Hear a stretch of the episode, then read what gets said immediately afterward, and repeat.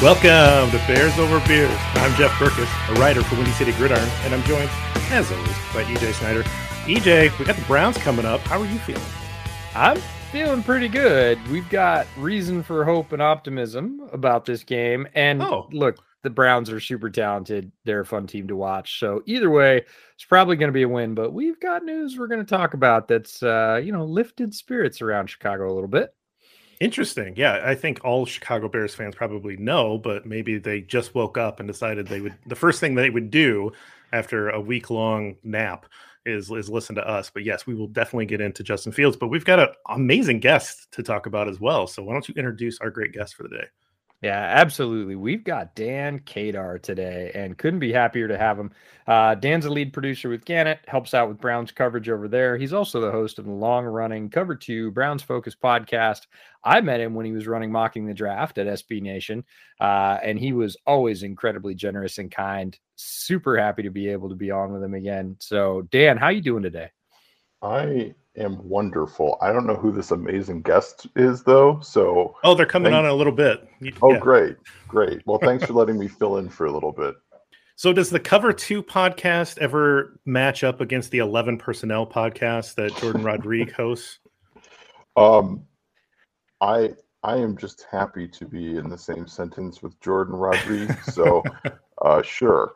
But no, we we started calling it that and um, we thought we were clever, but then like there's a million cover two podcasts out there in addition to like cover three and four and zero.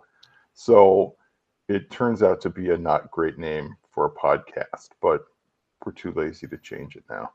Uh, as a writer, I have had plenty of moments where I thought I came up with a very clever way to describe something or a very clever title, and then realized 25 people had beaten me to that. But well, we on Bears Over Beers uh, sh- share a beer uh, over while we talk, and uh, we'll let EJ start off with his, and then ask you to describe yours. And I'm going to save mine for last because I, it might take me a while to describe this thing. I, I don't even know what the, this thing is, so very excited. But EJ, we'll let you start.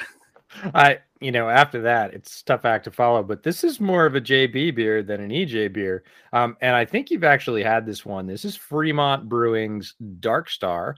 It is their uh, Imperial oatmeal stout, so their heavy duty version uh, of an oatmeal stout. I've had it before. Fremont Brewing, local out of Seattle. Um, they make excellent beer. This is eight percent but it's only a 12 ounce can. So again, that's where the Imperial comes in. It is uh, sort of dark and rich, but I haven't had one in a couple of years, so I'm interested to sort of go back to it. Dan, what'd you bring on?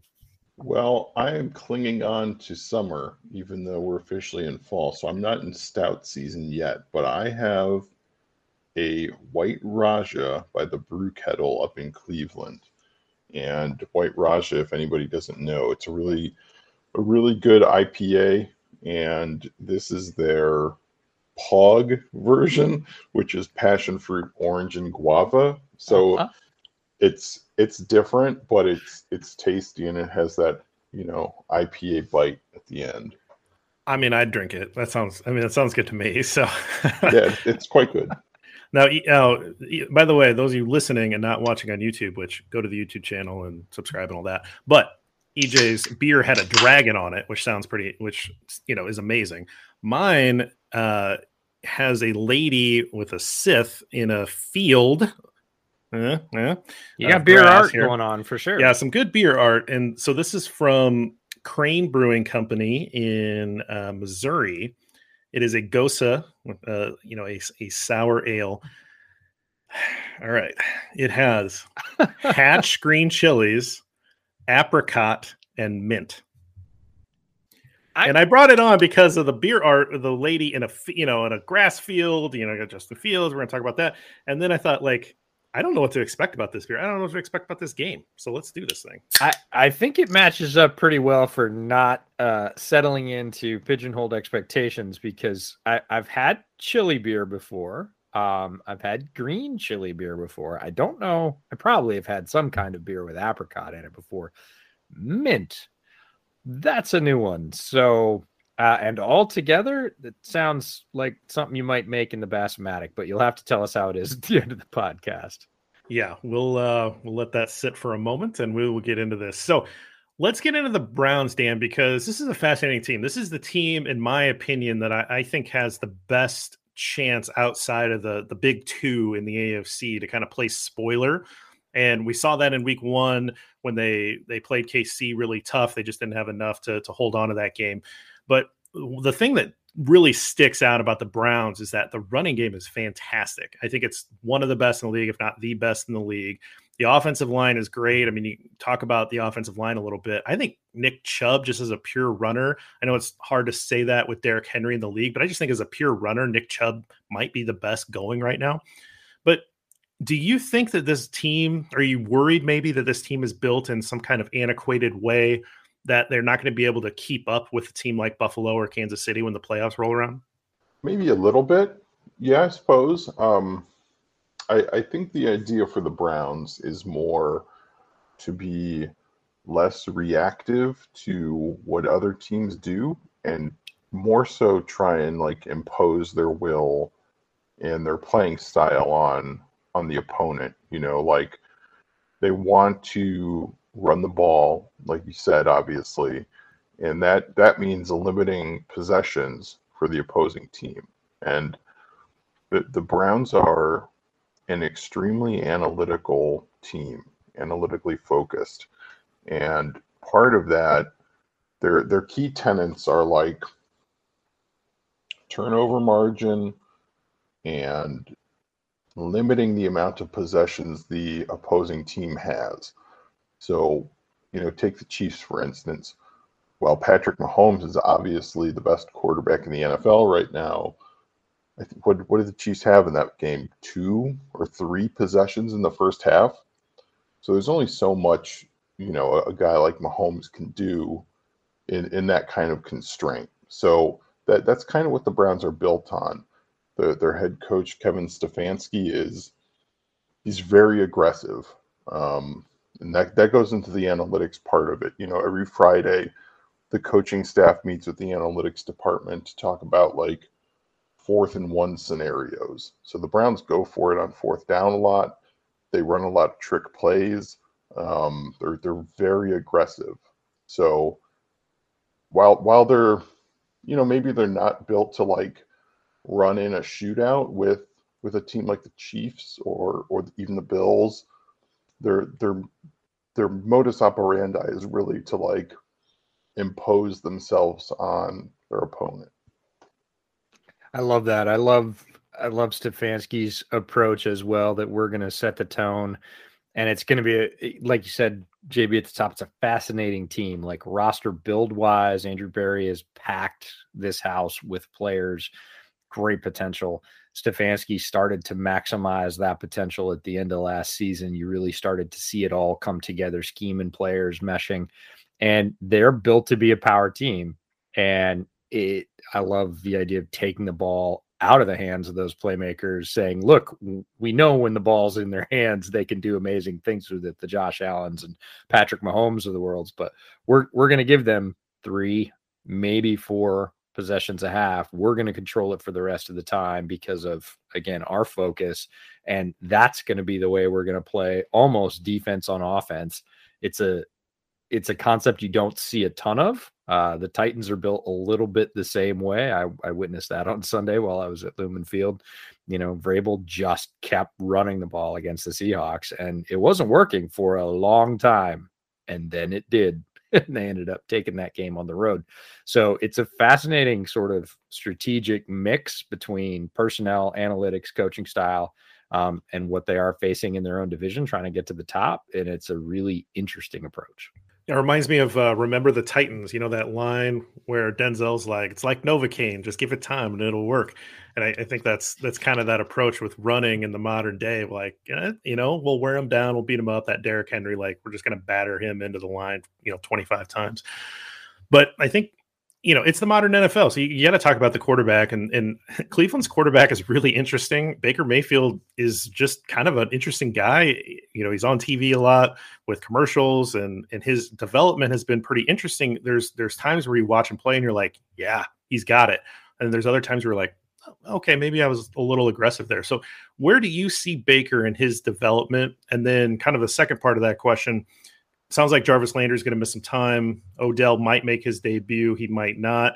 So, how does this passing tree sort of shake out with Baker uh, throwing to a different group of receivers than Bears fans are maybe used to seeing? Yeah, it's um, it's interesting the way the Browns passing offense works because it, through two games, I think they target their wide receivers the fewest amount of any team in the NFL. Now, obviously, that's probably a function of Od- Odell not playing and Jarvis being injured on like what the second play of the the game against Houston. So, but they they target their tight ends a lot. They have three pretty good ones. You have Austin Hooper, David Njoku, who is kind of kind of poised for a breakout year. It's a contract year for him, and he's playing like it. And they have Harrison Bryant, who they took in the draft a couple of years ago.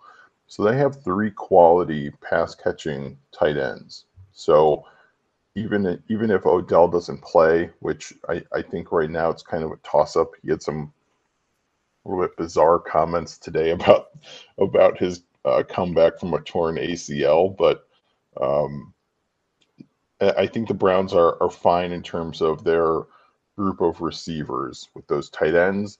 They target their running backs a lot, and you know Baker Mayfield's security blanket since he's been in the NFL has been Rashard Higgins, who he's a he's not a big, huge wide receiver. He's not fast. He's not like the greatest route runner, but he's like a weird combination of like all of those things being pretty good at them. So he's been Baker's security blanket. They they really used Anthony Schwartz, a rookie from Auburn, uh, in the first game of the year against the Chiefs, really creatively, especially in the first half of that game. So they have him, and you know Donovan Peoples Jones was like the breakout player of the year in training camp for the Browns, and there, there's a lot of expectations for him, even though he was only a sixth round pick last year. He only has two targets this season, so you know the the expectation is like okay here here's this guy who has every tool in the in the toolbox. He just happened to play for a terrible michigan passing offense. There, there, there's a player there. There's a real player there. So even without jarvis and odell i think the passing game is in a good spot. Um and and that's that's to say we know the browns are going to be more of a run based team in addition to that. So, you know, obviously you want Jarvis and Odell out there, but for for this team, the way they run, the way they're constructed, I think they're okay. Now, when it comes to Baker, that, that's the big question. You know, you saw Josh Allen get the huge deal. Uh, you're you're waiting for Lamar Jackson to get his, and then it's like, where does Baker Mayfield slot in with those two guys?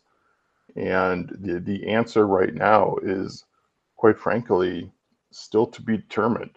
You know, does Baker Mayfield have another gear left in his game? You know, like how we've seen Josh Allen like ramp up, ramp up, and ramp up.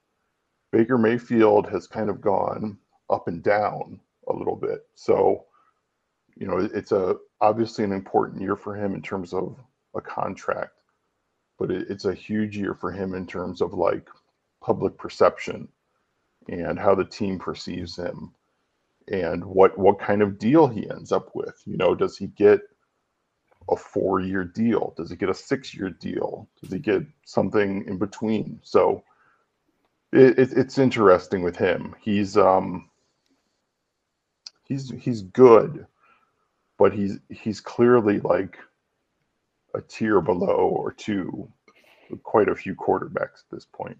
Yeah. Yeah, we started to see his fit, I felt like at the end of last year. It looked like he and Stefanski got in sync and you could just see Kevin on the sidelines like that's what I meant.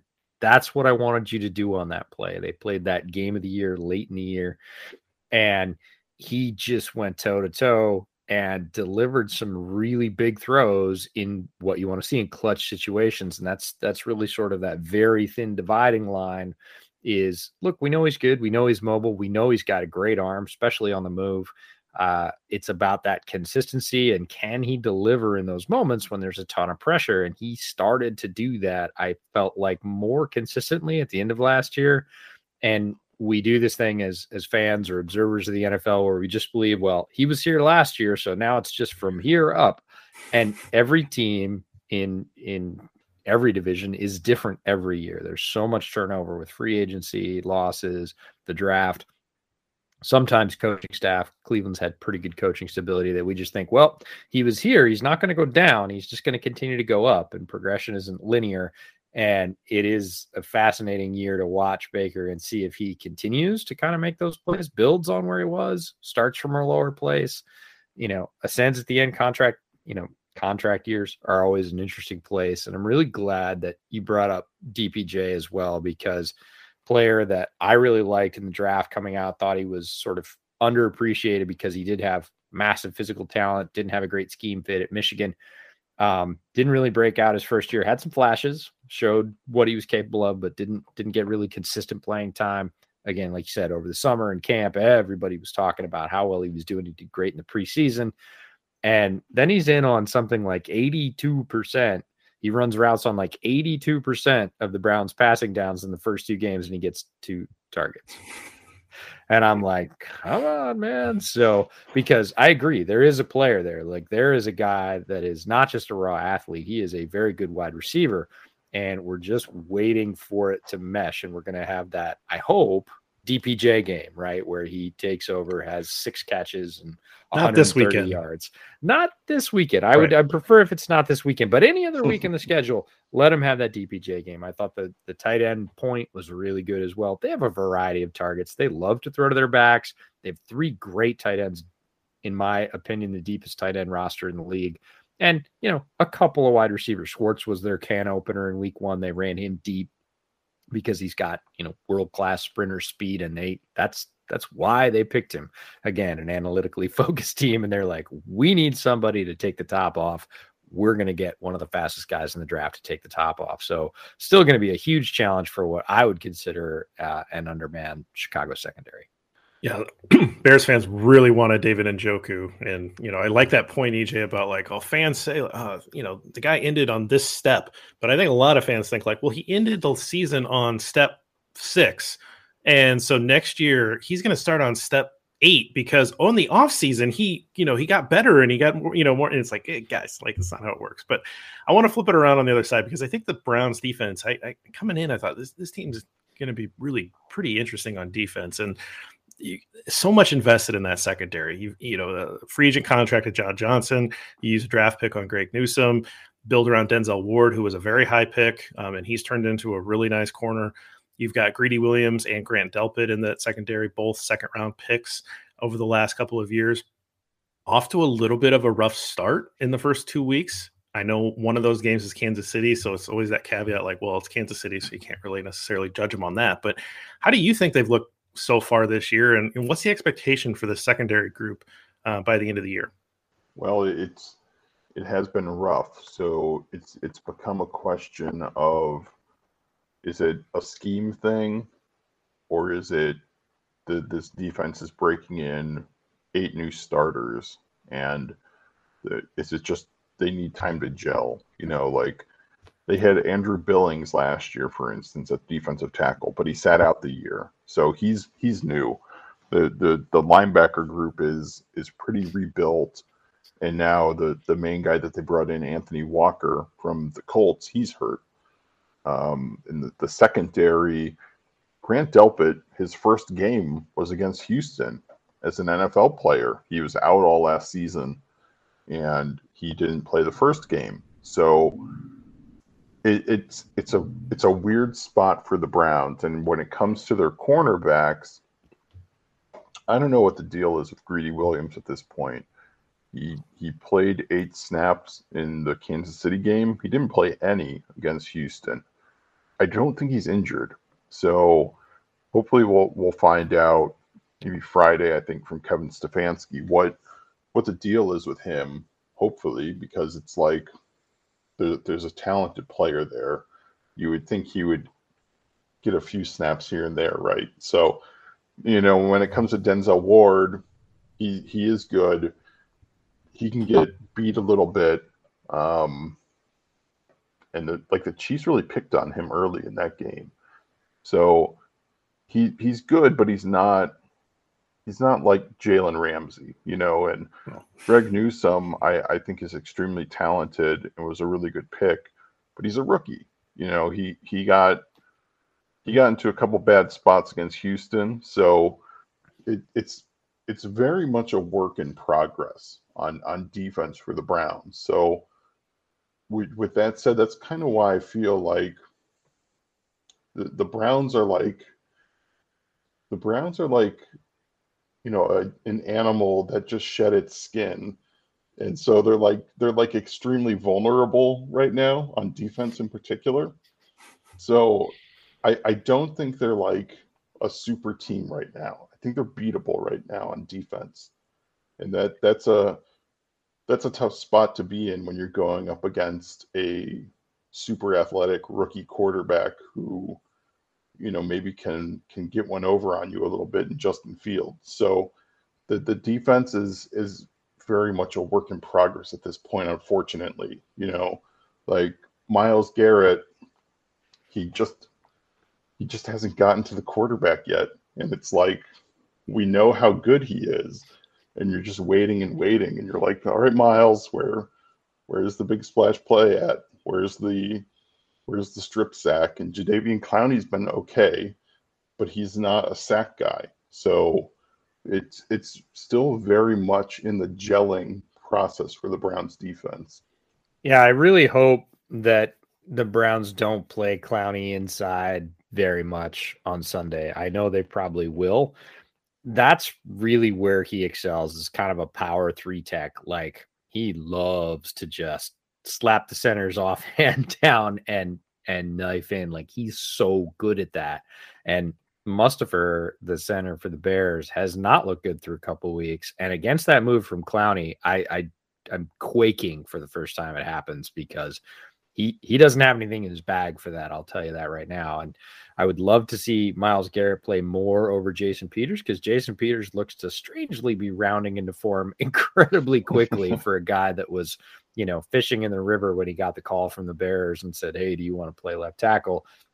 He played really well last week, um, but I think the Bear uh, the Bears offensive line is is a bit like you described the Browns defense. They are vulnerable and the Browns defensive line if they're if they're going to eat, they're going to eat against the Bears interior for sure. Um, and you know, possibly the right tackle as well. So I'm not looking forward to that. The secondary is a little bit different to me. The secondary is loaded with talented players, and you mentioned that. Um, there's just so many guys that are stars back there that on paper it looks unbeatable. You have guys that led their teams, guys that led their conferences in college, guy like John Johnson, who is a fantastic safety with the Rams. But it feels a little bit like one of those super groups to me, where you grab all the best musicians and you put them in a band and you go, it must be the best band, right? They must make the best music. And they're all used to sort of leading their own gig and being, you know, the most important player on stage. And now you got to play as a unit. Now you got to play as a team. And that's very much what secondary play is. And um, it feels to me like they haven't quite hit their groove right they don't they don't quite understand everybody else's rhythm because they're all crazy talented like individually if you picked all those players. They could start on most other secondaries um, but the sum total of the parts for the browns in the secondary hasn't come to that level certainly. And as a bears fan selfishly i'm hoping that there are some cracks there that justin fields can exploit. I think we'll see a few plays for sure. Um, and uh, just as as a roster analyst, as a guy that loves the draft, I'd love to see that Browns secondary round into form uh, next week and for the rest of the season. It'd be really cool to see them all play at a high level. Um, for this week, a little bit of confusion would be fantastic. Yep, absolutely.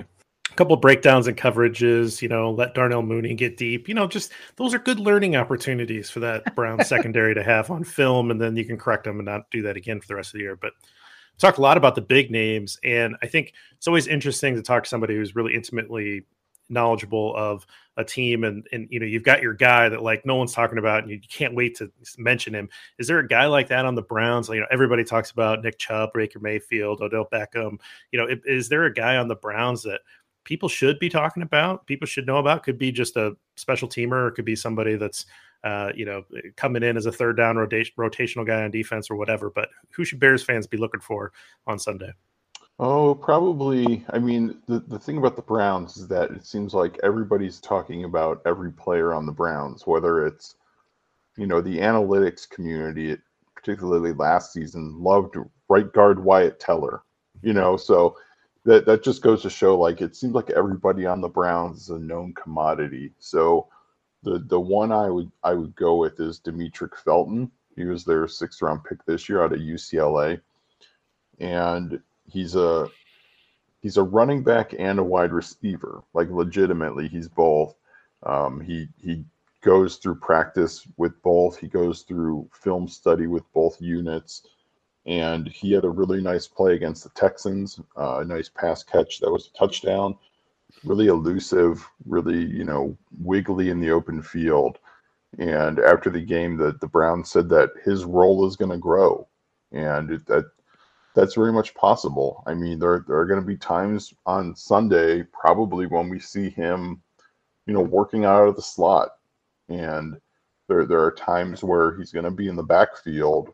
He might be in the backfield with Nick Chubb at the same time. And if you're a defense and you're you're seeing that, it's like, oh boy, who who do we pick up here out of these two or or whatever? So I I would go with Demetric Felton. He's a he's an interesting player. He's not he's not big at all. He's he's a small guy, but he he showed against Houston that he he can hang with the in the NFL. He showed in the preseason that he's a a good player. So the, the Browns might have a little bit of a diamond there with with him. I, I love that you brought up Felton's name. He was a guy that had a tremendous Senior Bowl. Uh, again, played sort of a mixed role at UCLA. Uh, they ran him more as a running back, but he had great success running routes out of the backfield. He destroyed Washington State um, the year before he got drafted. Went to the Senior Bowl, lined up as a wide receiver. Nobody could cover him. He's just so quick. He, he, as you said, he doesn't have size, but nobody could take him off the line.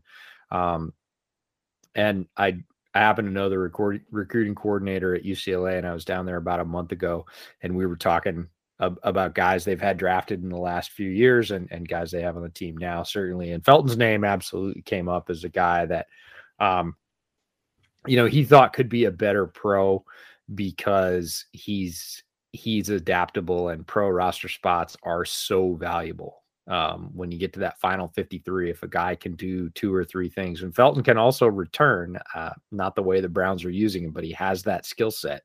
Um, and just a fascinating player uh, guy that i would love to see his role grow um, especially in the receiving capacity because he is one of those players that people say oh well, we're going to jam him.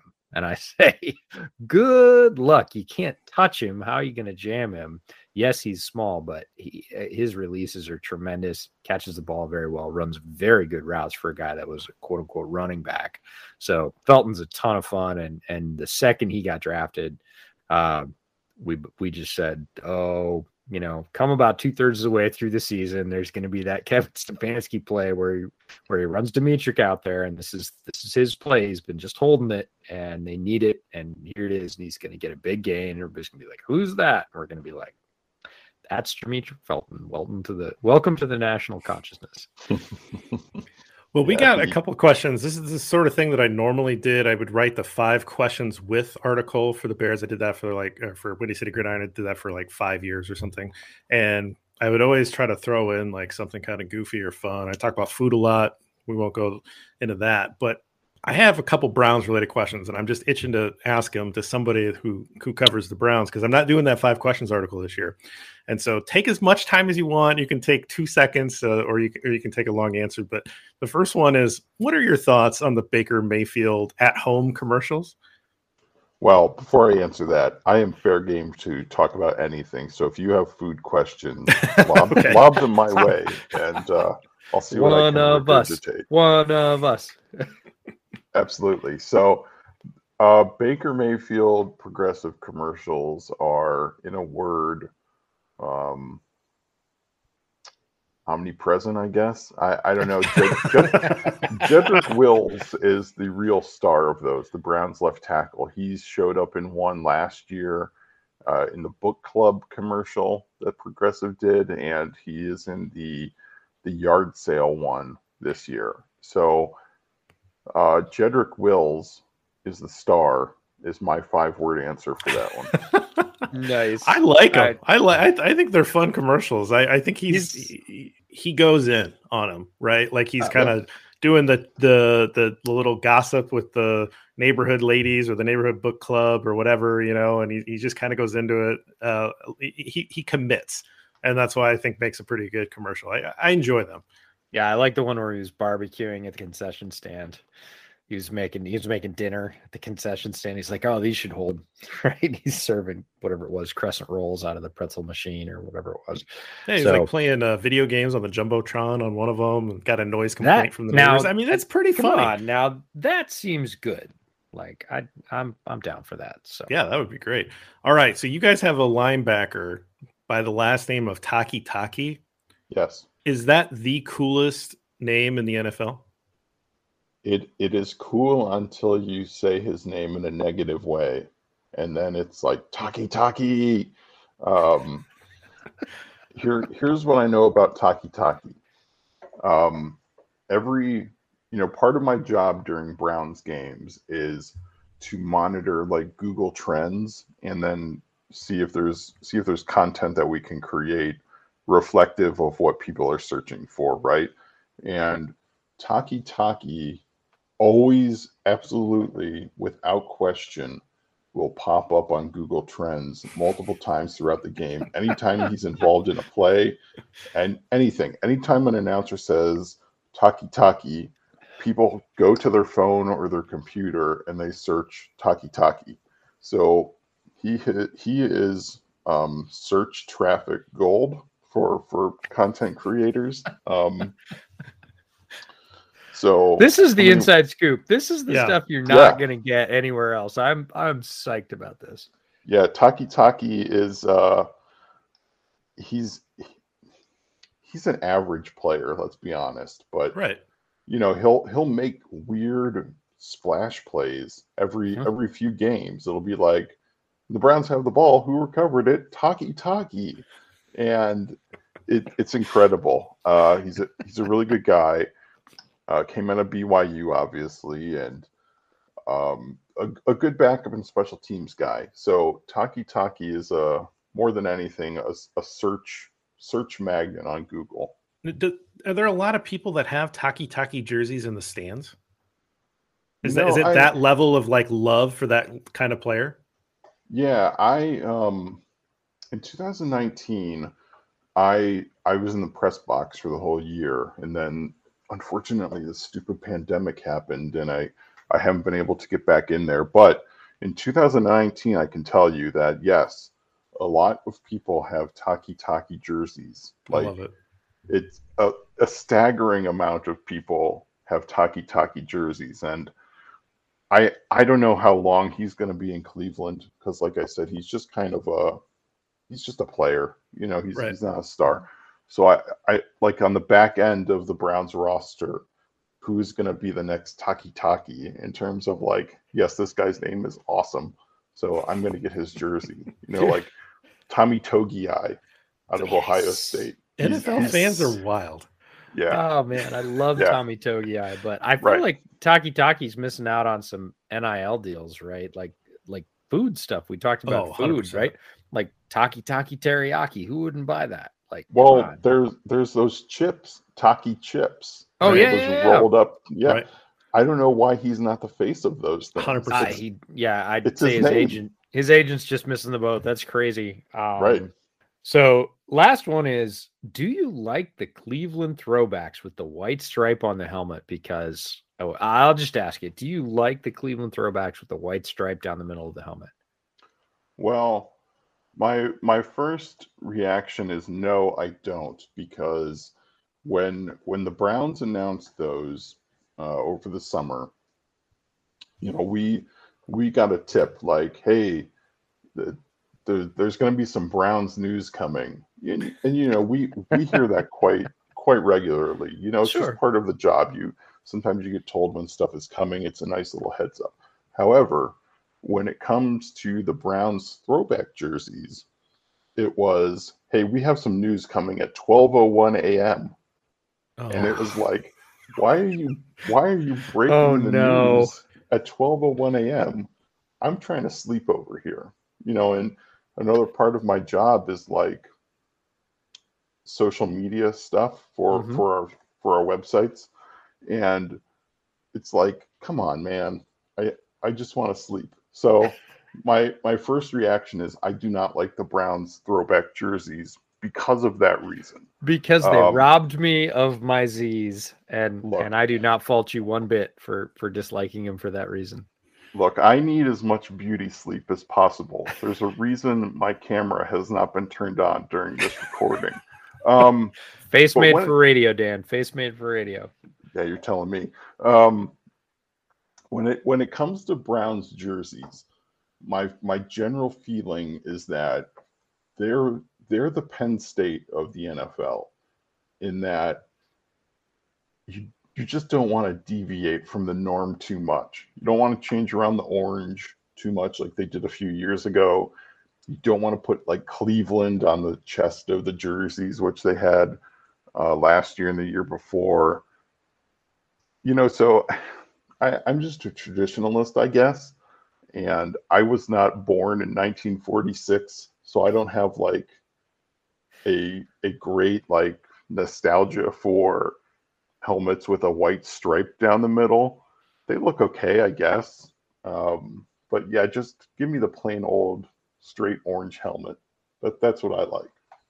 Yeah, and I I have a feeling that's a very popular sentiment among Browns fans. Like helmets are funny thing. You, you mess with jerseys a lot and and stripes on the pants and and lots of other stuff, but when you start messing with helmets, um, and having alternate versions or God forbid fade color patterns, oh um, like yeah, yeah fans fans get really upset about messing with helmets so i just had to ask because the browns helmet obviously a bit different and you're right it's a very traditional sort of founding franchise helmet right and uh, i thought people might be a little a little bit touchy about that. So i just wanted to just wanted to poke the bear a little bit uh bear.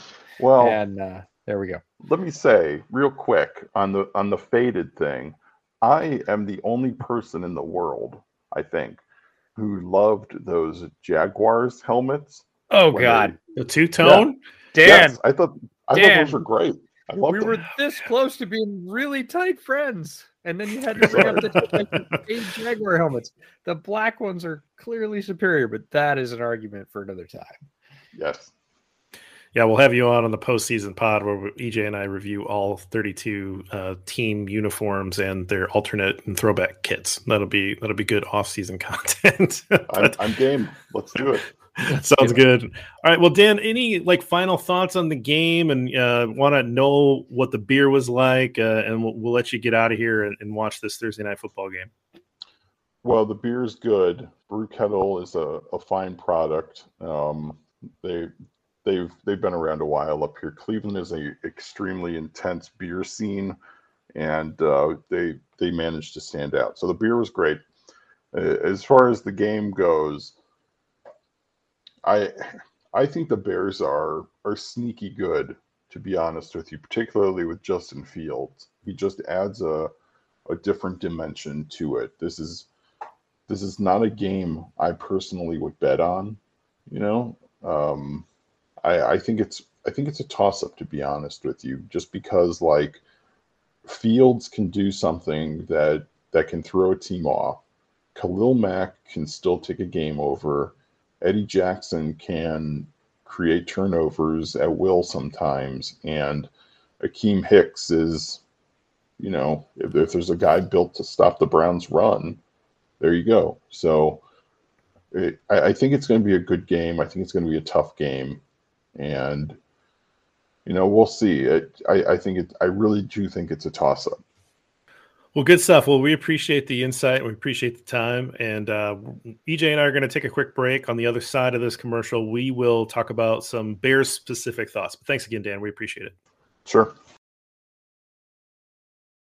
All right, EJ, we're back. So great stuff from Dan. Really appreciate him hopping on here. But let's get into like Bears specific stuff because this is a very exciting week as a Bears fan. Now, I had predicted week four. You had predicted week four as the the week for Justin Fields to take over in a natural, organic fashion.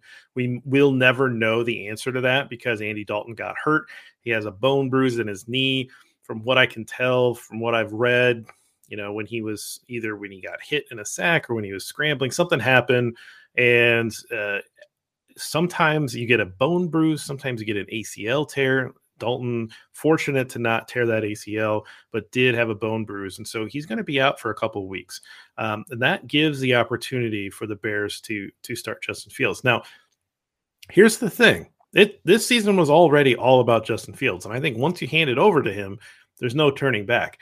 But if if there's a, a, a, scenario where Justin Fields comes out and he does look like he's just not ready, I do not expect that to happen, but that he does not look ready, there is a ready made excuse to give Andy Dalton his job back.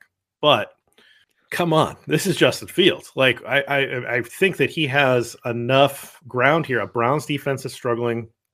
The Lions uh, at home in week four and then going to Vegas, who you know, Vegas's offense is impressive, but I, am not sold on their defense at this point. And so he's got a um, he's got a runway here to to, to really solidify his job and and have um, just take this over and be the starting quarterback for hopefully the next you know 15 years.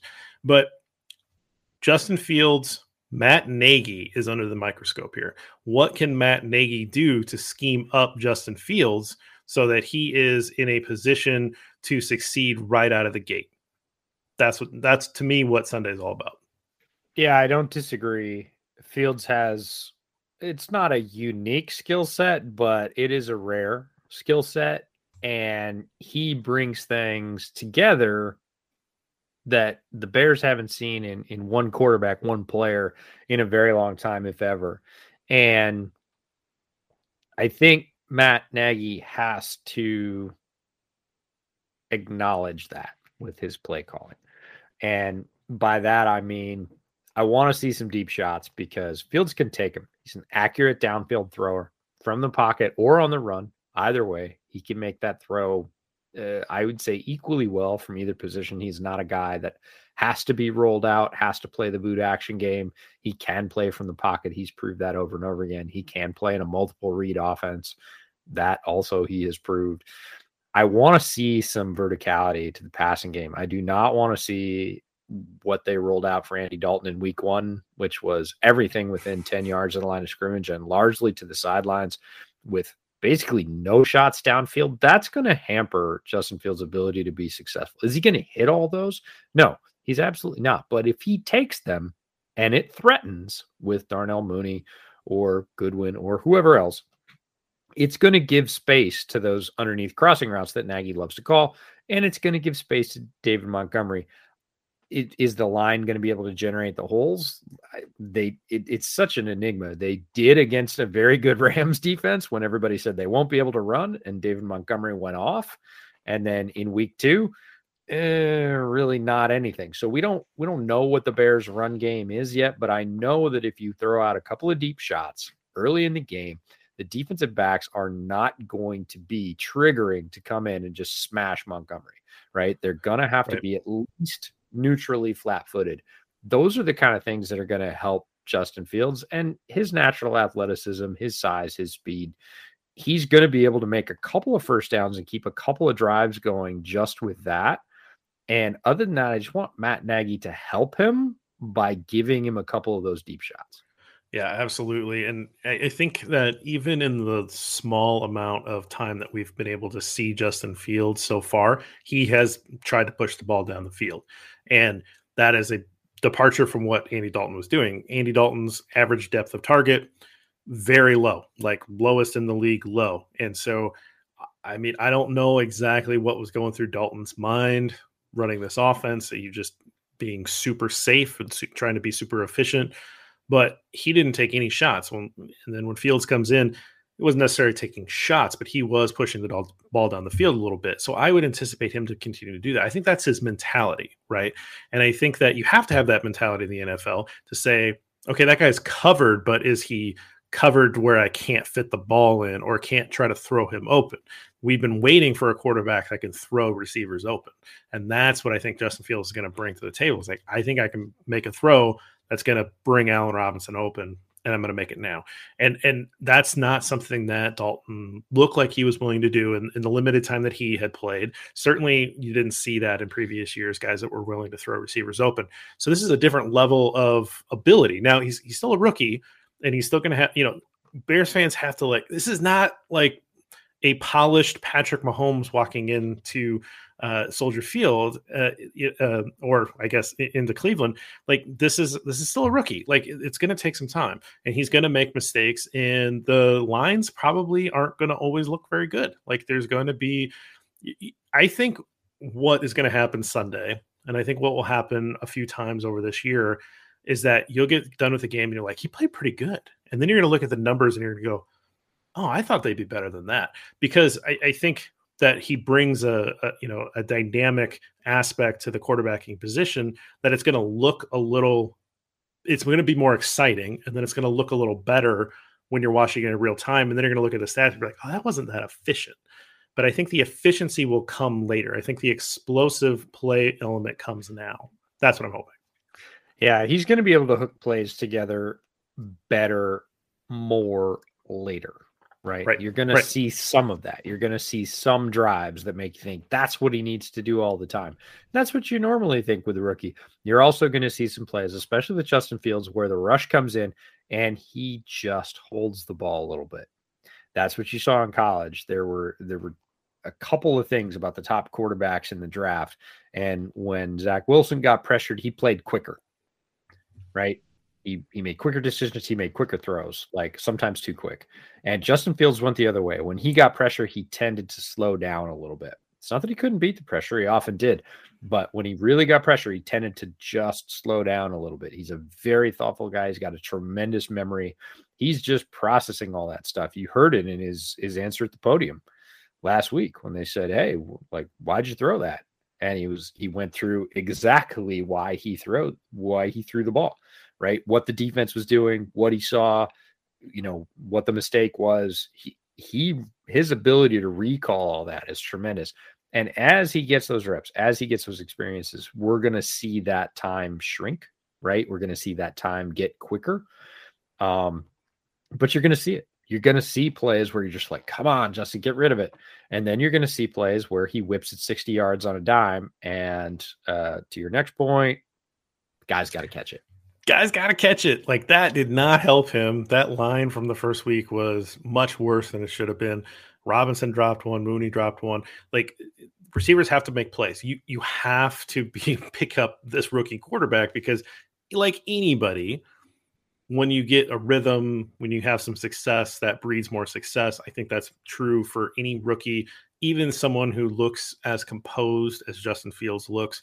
I think making the plays when they're there is going to help him get into a rhythm. And so it's going to be very important for these wide receivers to step up their game because, quite frankly, they haven't played particularly well in the first couple of weeks. Robinson's on the worst two game stretch of his Bears career in terms of yardage. Obviously, he had that drop. I thought Mooney looked pretty good last week. So, I mean, I'm not going to like roll Mooney into this, but like, there's just too many drops. I'm, I'm I'm not just talking wide receivers. I'm talking tight ends, right? Like where have those guys been? I know I'm not asking for more snaps from Jimmy Graham. We've already talked about that. Please, but, no, but like no, no, no. I mean, the guy's got two targets in two games, so you know at some point these guys are going to have to make plays, and, and not just make plays. They're going to have to make the plays or, that are there. More missed blocks or more targets? I don't oh know. Oh my god! Though, how terrible was that? That was really rough. Um, I, you know, I, I swear I said this on my other podcast this week. I think Allen Robinson dropped that ball because he hasn't seen it. Like he just has not seen a ball in tight coverage down the field on his hands like that in a while. Right. And people will get in the mentions and they will they will argue up and down that I'm wrong. That was a tremendous ball. It was a great ball. And and Right. you saw it afterwards. People said, How do you think Fields felt about that ball? He felt great about that ball. That was a tremendous throw. Allen Robinson flat out hit him in the hands. He dropped it. And it's not something we see. And it's a bit shocking because he's a better player than that. Part of this is chemistry. Part of this is timing. And it is critical. People underestimate this. It's a little bit like moving left tackle to right tackle. People say, oh, it's just the same thing, except other side. Well, fine. Eat with your other hand at dinner and tell me how you feel. Um, when receivers are playing with a quarterback and they've been playing with Andy Dalton all through camp, he has had the number one reps all the way. Uh, you know, and you're not getting familiarity with how a guy throws the ball, what that ball's like coming off his hand, where he will throw it, right? Like, hey, I'm not that open. Oh, he's still going to throw it. Okay. All that stuff matters. All that stuff adds up. And now that Justin Fields has had reps with the ones for really the first time all week, right? This is Right. his team now. He is leading. He is getting all the reps with all the ones. This is the first time since he's been with the team when that's happening. I think a lot of people think, oh, he's a high draft pick. They just they slotted him in, you know, 50% equal reps. Not the case, right? He has not had the majority of the reps with the ones until now. That's as much a growth factor for him as everything else. And look, Justin Fields throws a very catchable ball. Like Allen Robinson is a very professional wide receiver. Darnell Mooney is extremely talented. They're gonna they're gonna adapt to it very quickly, but it is a subtle difference. And I think you're gonna see more of those connections made. I really hope so. Because if you do, you're going to see some of those chunk plays, some of those explosive plays the Bears really need to win because the Bears are not going to win on four, six, and eight yard completions to the boundary. They're, they're just not. Statistically, it's they're going to make a mistake before they get a touchdown. Well, and it's not only the receivers, but it's the the offensive linemen getting used to the cadence, right? The I mean, Totally those, those issues, getting in and out of the huddle, you know, getting the play called, hearing his voice versus Dalton's voice and Dalton's cadence, right? And th- those things do take a little time. And when you have that transition, like the worst case scenario is you have those procedure penalties and you have those like false starts and things like that because you're just not used to hearing that cadence come through. And that's exactly what you saw when fields came in is there was a few of those moments where clearly the guys weren't used to hearing his cadence. And so that that stuff should get cleaned up this week right? That that's not something that's a multi-week thing. That's something that should be should be fine now. But you've been hearing the same guy call the same call the plays for this whole time and you're used to hearing his voice and i know that sounds silly but it's that you get used to that's the rhythm of the offense. And so now you have to change what you're what you're listening to and when you have an offensive line that's already struggling with with certain aspects you add another layer like that onto it. I'm not really surprised that sam mustipher had those errors when he's already struggling. Sam mustipher is already in his own head right now because he knows he's not he's not he's not performing at the level that that he needs to to be able to keep that job. So I know that he's probably in his own head, and that that's that's sort of what happened. But conjecture, but that that's that's what I what's that what I think happened. If you flip it around on the D, I know we can we want to talk about Fields forever, but like if we're just talking about this game, they need to go deep. They need to get Montgomery going. Everybody needs to step up their level of play, of course, to be able to take down a, a team like the the Browns. But on the other side is really important because Cleveland's offense looks pretty good and they, they can run the ball really well. Interestingly enough, that's the one thing I think the Bears can do well is they have a pretty talented front seven. And so this will be an excellent football nerd opportunity to see a really good running team play a team that's really talented up front in the front seven. And so these guys got to step up though. Like this this is this is going to be going to war all game. Like you know Hicks this is the kind of game that Hicks lives for.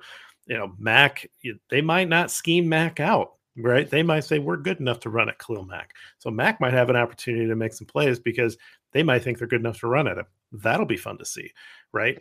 As opposed to everybody runs away from him. Every, oh, Khalil Mack doesn't fill the stat sheet. Yeah, they, they run away from him. They scheme everything away from Khalil Mack. This team might not. This team might say we're good enough.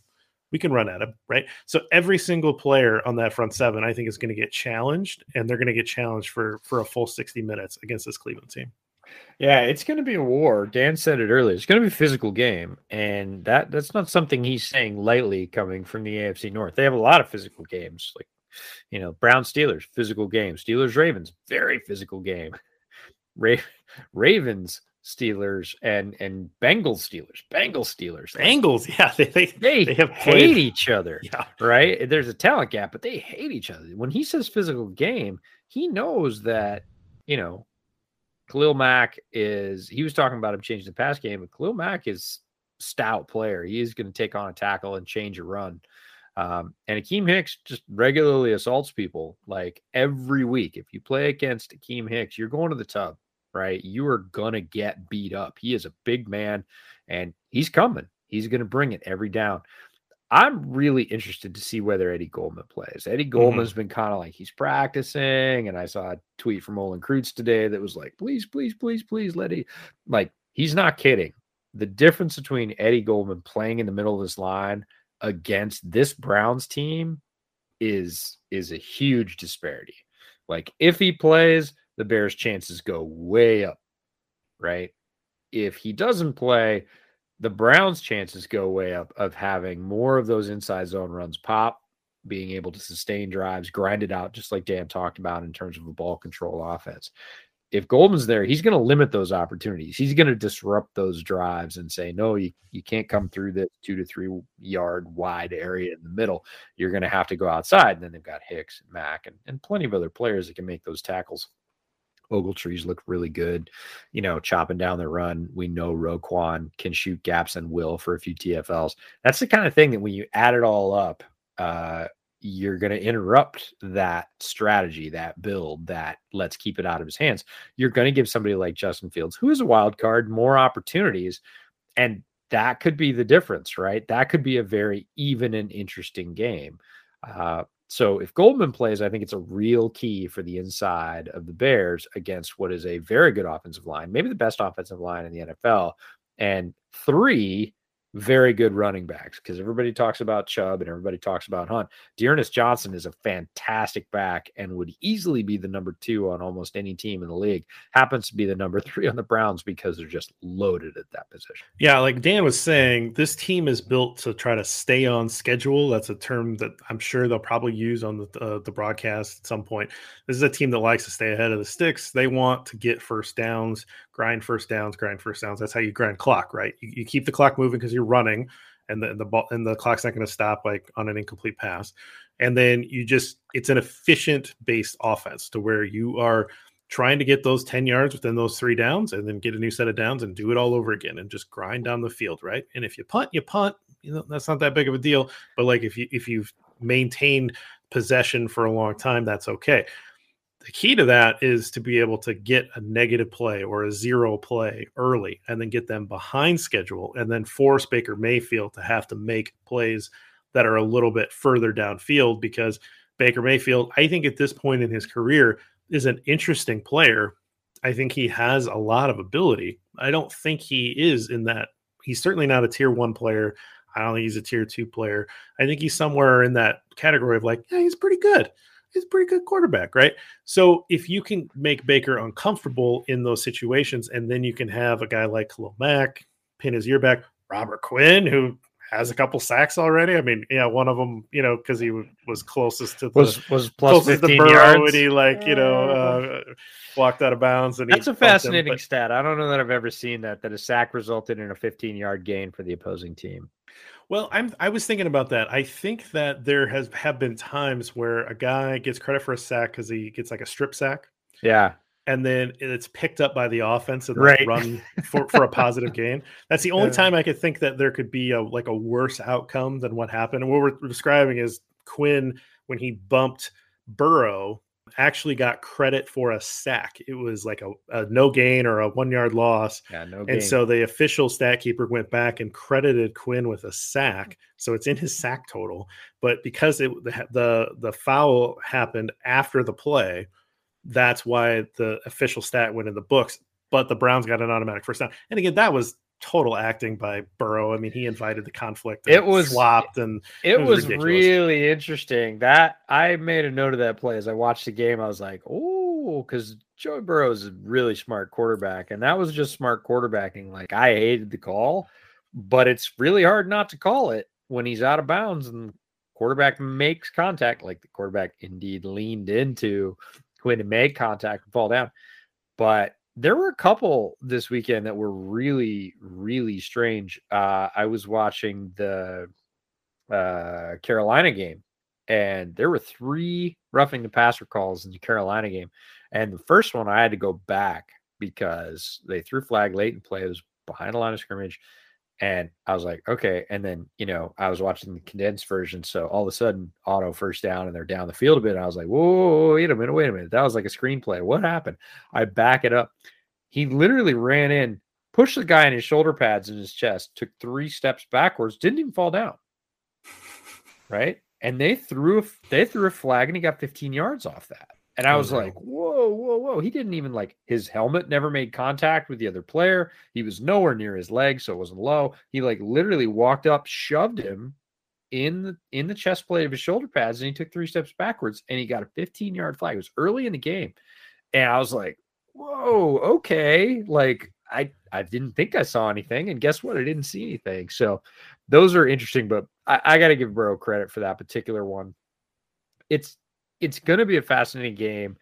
You know, Cleveland's down a couple targets. We talked about how they have a variety of targets. I, I really think Jaylon Johnson is masking what is it was a tremendous deficiency in the secondary. He's playing amazing.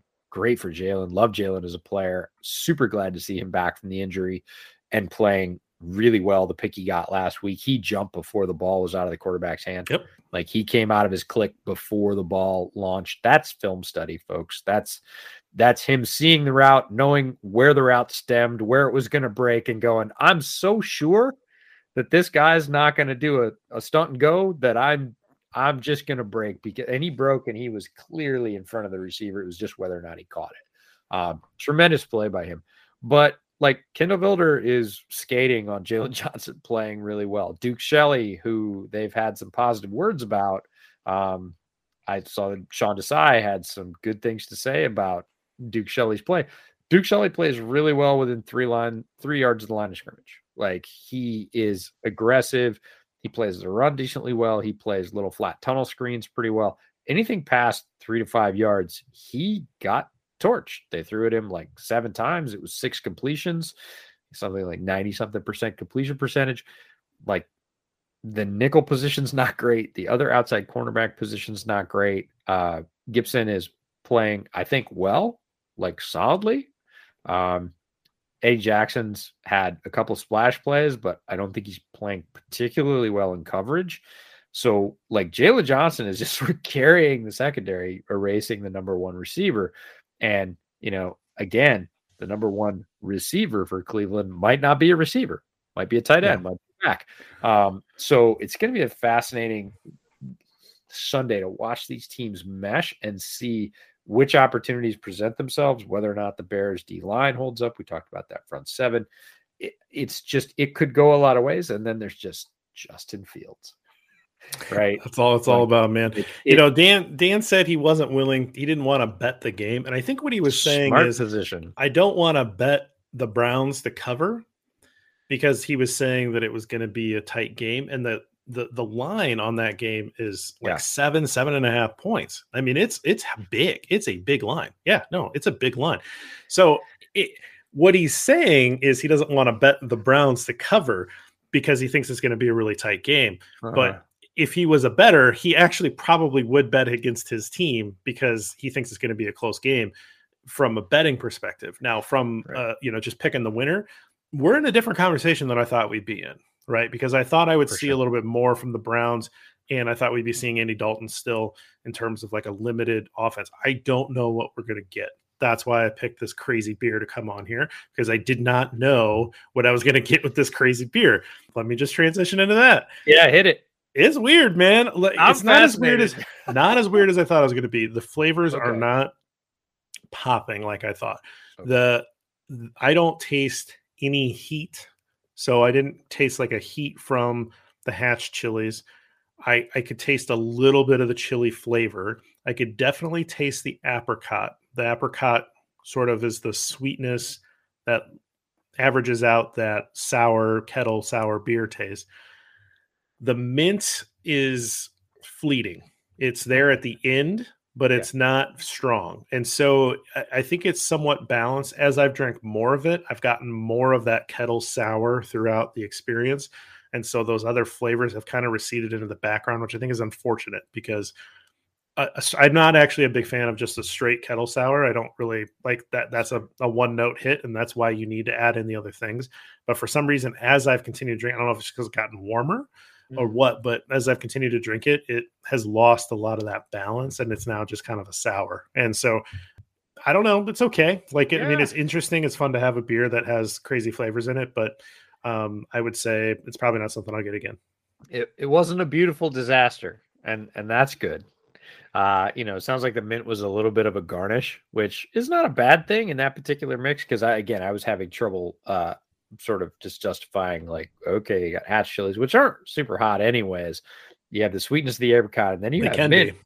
They can be, but that mint is a very, it's a very floral flavor. It's almost a fruity flavor. Um, and and having that as that sort of clean, like it's almost, uh, I think mint and cucumber have a lot of similar hits in terms of being that median cool flavor.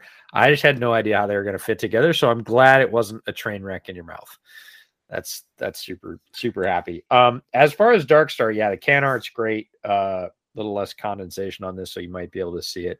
Um, uh, it you definitely feel the stout. Like uh, I've been drinking summer beers, I've been drinking clear lagers and pilsners and pale ales four, five, six, sometimes seven percent. This is a solid eight percent, and you feel it. You're probably not going to drink three or four of these, um, but it's a well crafted stout. And we've talked about stouts being able to carry flavor. Um, it's an oatmeal stout, so you do get a little bit of that, um, you know, grain taste to it. Uh, but again, it's not overpowering. It's just a really well crafted stout. Happens to have some kick to it. Um, but I love Fremont beers. Uh, another solid offering from them. Uh, I just bought it as a single. Um, something I'll pick up again for sure. So um, I think all in all, beers are good. Guest was great. Game is a toss up. Um, it, you know, as a as a better, it's it's it's an interesting game. It's one of the you know I want to bring up the like Admiral Ackbar gif. It's it's a trap. Like don't bet, don't bet Cleveland over on the seven. Um, but I I can't wait to see it. I mean, like most Bears fans, I'm super excited for Justin Fields with a week of preparation with the ones. I want to see what he can do. So does everybody. It's a very talented team, but you know, look, there are always talented teams in the NFL. Right. Um, Urban Meyer's finding that out right now in Jacksonville. He, every week's like going against Alabama. Every week's like playing Alabama. It is. You're you're playing the best of the best every week. So hiding a guy or saying, "Oh, well, this or that." Look, if he could have debuted against the Lions, I would have been all for it because the Lions are a down team right now. But the bottom line is, there's a couple of weeks. If you're the Bears, there's a couple of weeks of the Lions every every year, and everybody else pretty darn solid. It's it's on any given Sunday. So I can't wait to light it up. Uh, I don't think he can either. I, you know, his answers have been consistent all the way along when people have asked him if he's ready. Yeah, I was built for this. I've been doing this my whole life. I'm I'm set. I want to go, and we all want him to go too. So it's going to be a fascinating Sunday. I think he is ready, and we are ready for this season because we have been turning out some great content on the site. The Windy City Gridiron podcast channel is doing great, and we're putting these up on YouTube. I don't know necessarily that all of you that listen to us want to see uh, our faces, but they're there if you want to. If nothing else, go to the channel and subscribe. That helps us out a lot. And that would be really cool if you're willing to do that. Um, we are working diligently on a Patreon. We have been asked for that repeatedly by a number of people over the years. That is very flattering. I can't tell you how flattering that is and so we are getting that. We are very close to, to that. Follow the follow us on Twitter. We'll announce that soon. Uh, we will get that for those of you that choose to do that, and those of you that are even thinking about it. Thank you in advance. That is incredibly flattering. We appreciate that. Um, otherwise, we're always on Twitter. Probably too much. I'm at Gridiron Porn. EJ's at the Draftsman FB. We're there to talk Bears. We're there to talk general football stuff. We're there again, way too much. EJ, what else do you got going on? Uh, the new bootlegs coming out a little bit late this week. We've been aiming for Wednesdays. We've been hitting that up until now, but with all the travel schedule, we actually only recorded it late last night. So probably come out. Uh, I know Brett's actually probably on a live stream right now watching Thursday night football. So I think it'll come out tomorrow, but it might come out on Saturday. Mea culpa. Sorry about that. A little bit late. Uh, but that's the major one. And then we're going to be firing up live streams for bootleg at the end of next week as well. And we've got a really interesting guest lined up. If you follow bootleg football already, I I know you'll love it. Um, if you're just curious, head over to the YouTube channel, subscribe, follow us on Twitter.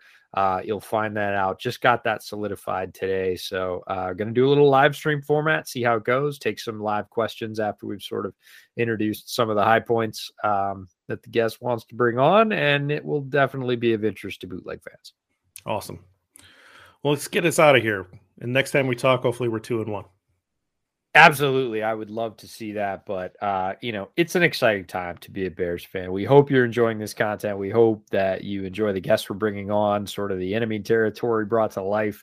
Uh, we think it's a fun format. And again, the rest of the WCG podcast lineup really rounds it out. Um, the new show, Bear and Balance, doing very well as a recap show. We're a preview show. And there are a bunch of other good shows on the podcast channel as well. So check them all out um, all quality content creators. But until that, like just revel in this. We hope this is history. Justin Fields taking over as the starting quarterback of the Bears. We hope that is a multi year proposition uh, and a very successful one at that. But just enjoy, grab your favorite beverage, and there.